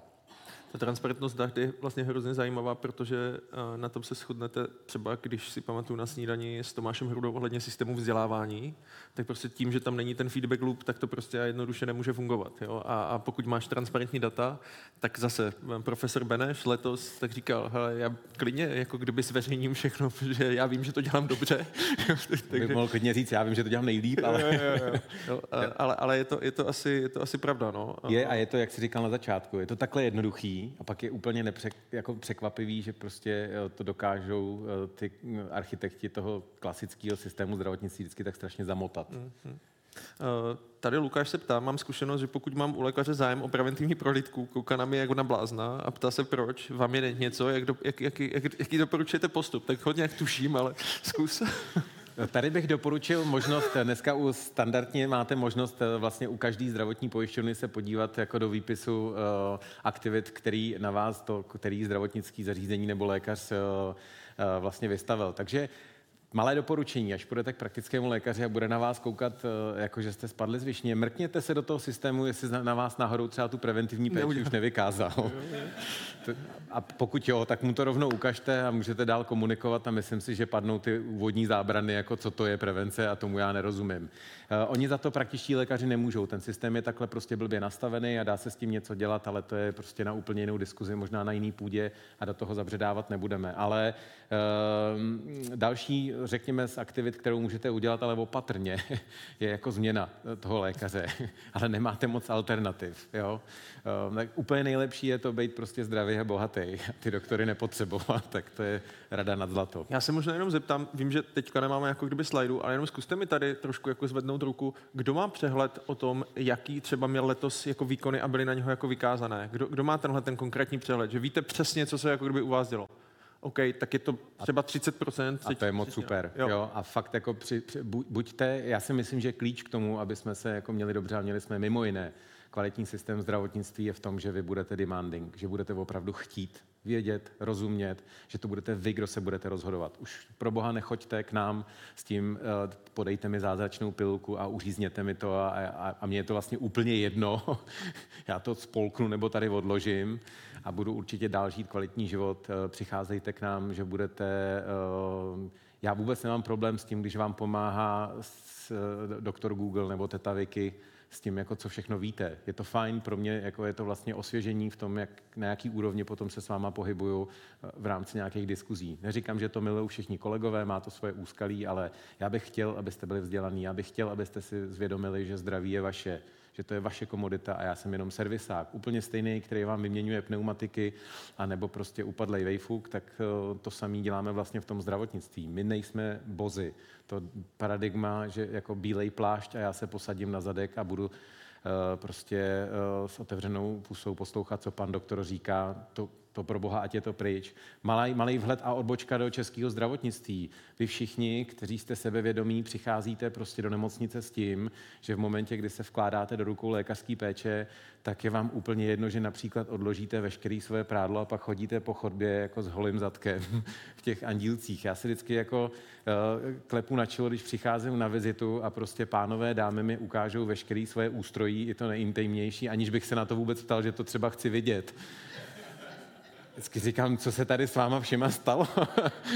A to se snažím chovat absolutně civilně. Velmi často mezi své pacienty už dneska chodím tak, jak chodím teď. Prostě institut bílého pláště mě je protivnej, protože já se nepotřebuju vůči vám jakkoliv vymezovat nebo povyšovat. Já naopak chci, abyste se prostě otevřeli a to bude cesta k úspěchu. Není to jenom o tom, že něco uříznu, ale taky, jak spolu komunikujeme, jak se u toho cítíte. Tak tohle je podle mě něco, co je jako ve vás. V nás je to taky zakódovaný a je potřeba to změnit a můžete to změnit tím, že budete prostě vyžadovat. Takže dívejte se, co na vás vykazuje zdravotní péče. Ptejte se lékařů a vydržte to, že prostě to bude jako otravná komunikace ze začátku a že možná nemáte moc alternativu. My se změníme, vy se taky změníte a podle mě to je ta cesta, která povede k tomu, že si to užijeme v tom zdraví. Na co se zaměřit při preventivní prohlídce u lékaře? Co od něj požadovat? Co má smysl sledovat? To by bylo hrozně dlouhá debata, ale na to doporučím, ať teda nesahám jako zase zpátky do domácí kuchyně, i když samozřejmě uLékaře.cz tu službu dneska nabízí taky, tak třeba ta preventivka od Katky, jako neziskovka Luno, to má teď jako moc pěkně zpracovaný. Jednoduše zadáte pár věcí a ten systém vám začne proaktivně nabízet vzhledem k tomu, kolik vám je, jaký máte, jakého jste pohlaví a tak dále, tak vám začne nabízet prostě program, který možná vůbec ani netušíte, že vám zdravotní pojišťovny dneska nabízejí. A to je, řekněme, jako úroveň 1. Já bych si hrozně přál, aby jsme to s kolegy posunuli do té úrovně, že od vás fakt budeme mít robustní datovou větu, kdy budeme skutečně jako tu prevenci šít na míru. Že to nebude tak, jako že v 55 máte jít na kolonoskopii a opakovat jednou za 10 let, ale že to prostě bude, tamhle sedí kolega Martin, tak u Martina prostě to bude v 45, protože vím o Martinovi tady dalších 5 věcí a možná měl třeba nějakou genetickou zátěž v rodině. Tak takhle by to mělo fungovat do budoucna, ale i tenhle ten malej krok, že dneska už existují jako chytré aplikace a nástroje digitální k tomu, aby vám jenom zvědomovali, na co máte nárok, je podle mě jako velký krok upředu. Možná, že se sluší i říct, teďka přeba... Honza třeba nic nepotřebuje, jo? Do 100 nemusí. Nejsem jistý, já mám už napsanou tu psychiatrickou prohlídku. Bavil jsem se o fyzickém zdraví, to duševní tam...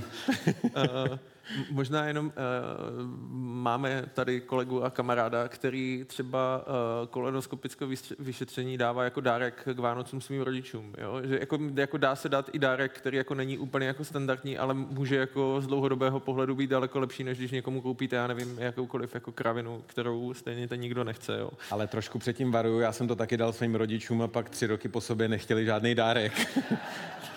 opatrně dávkovat, vysvětlovat, komunikovat a být si jistý, že to budou akceptovat. A těch dotazů je celá řada, Tomé, a já bych to možná teďka utnul, protože nás bude čekat jako následná diskuze, tak vás na ní i možná nalákám. Takže já, Tome, poslední otázka. Ty jsi tady dneska proto, aby si nám popřál, já možná tady zkusím si vzít propriety. Ano, je to nealkoholické, vůbec to není nic špatného, tohleto, tak on tam ví, že jsem abstinent. Tome, co nám, prosím tě, co nám všem popřeješ, řekni. No, tak teď si mě trošku vykolil, protože já vlastně nic vtipnějšího, než to jako popřát vám pevné zdraví, jako neumím. Vzhledem k tomu tématu, který jsme tady dneska probírali, já si dovolím lehký jako filozofování, nebo aspoň jeho pokus o to filozofování. Když se mě někdo ptá, nebo po mně něco takového chce, tak já vždycky říkám, hele, když chirurg přemýšlí, to není dobrý, jo? Nechte ho pracovat rukama, ale nenechte ho moc jako mluvit a přemýšlet. Ale já bych chtěl říct jednu věc, která si myslím, že by stála za úvahu, až o svátcích budete rekapitulovat a budete mít třeba čas na to se zamyslet. Já osobně jsem zastáncem toho, že klíč k mimo jiné k věcem, jako je třeba životní prostředí, ve kterém žijeme, může být to zdraví. Je to takový jako, nevím jak moc revoluční, já jsem to nikde třeba nečetl, ale myslím si, že tak, jak se budeme chovat jako k vlastnímu zdraví, tak to se do velké míry bude promítat to, jak se chováme k prostředí kolem nás. To, jestli prostě vystoupím z toho MHD, který jsem ráno použil na místo auta o 3 stanice dřív a urazím těch pár kroků, aby mi vystoupily ty 2 krůpě potu jako na čele, to znamená, že jsem jako něco udělal nejen pro sebe, ale i pro ten svět, ve kterém žijeme. Tak možná zdraví naše může být takovým jako velmi jednoduchým, je to pozitivní věc, jako klíčem k tomu, jak vylepšit nejen to zdraví, ale obecně jako život a prostředí kolem nás. Tak to bych vám chtěl popřát, abyste skrze vás zdraví v příštím roce, který vám přeju pevný, začali možná měnit i další zásadní otázky života a bytí. A není to 42. Tak na zdraví. Tak na zdraví, a vám na zdraví.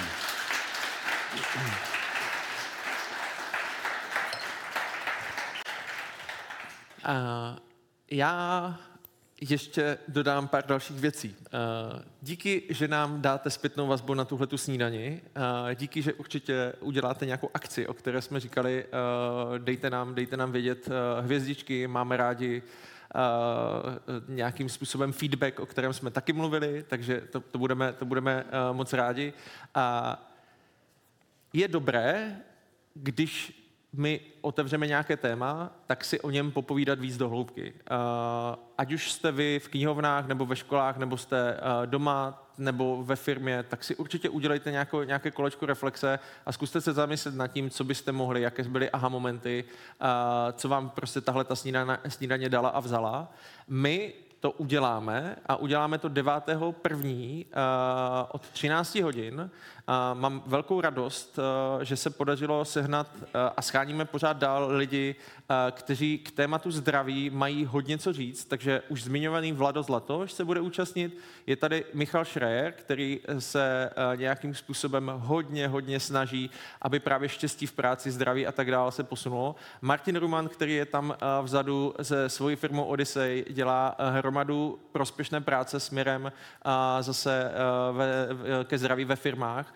Už zmiňovaný Radim Šlachta z Mysasi bude taky člověk, který se k nám přidá. Petr Šrámek z Longevity institutu a celé to budeme asi dělat v největší pravděpodobnosti v jeho nové kavárně, která se tomuhletomu tématu věnuje na Opletalově ulici, takže to nebude jenom online, ale bude to hybridní akce, takže pokud budete chtít přijít, tak možná, že bude fajn, když se zaregistrujete. Ještě se bavíme o Liborovi Matušovi a o dalších lidech, aby jsme udělali opravdu takovou alianci a co nejvíc lidí prostě do tady tohoto tématu zapojili, kteří tam ještě nejsou. Takže tohle to je Brain and Breakfast Digestive 9.1.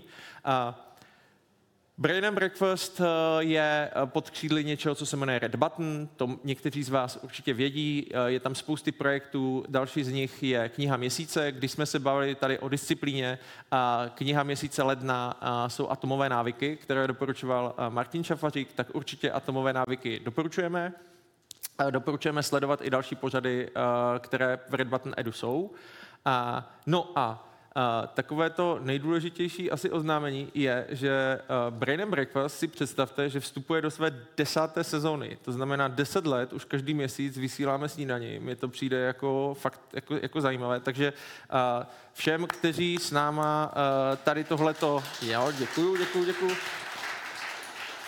Všem, kteří tohleto s náma drží, kteří byli od začátku a podíleli se, ať už formou jakoukoliv, tak za tady tohleto moc díky. Věříme, že ta 10. sezona bude hrozně super. A vykopneme ji se Soňou Jonášovou. Hodina udržitelnosti, ale bude to právě takový, začneme tím makropohledem na těch 17 udržitelných cílů, o kterých taky dneska Tomáš mluvil. A takže 19.1. v 8.30 tady v Magentě nebo s váma u televizních nebo jakýkoliv jiných přijímačů se budu těšit. Ještě jednou na zdraví, děkuju vám moc za přízeň, mějte se krásně a pohodové svátky. Nashledanou a ahoj. Tak čau.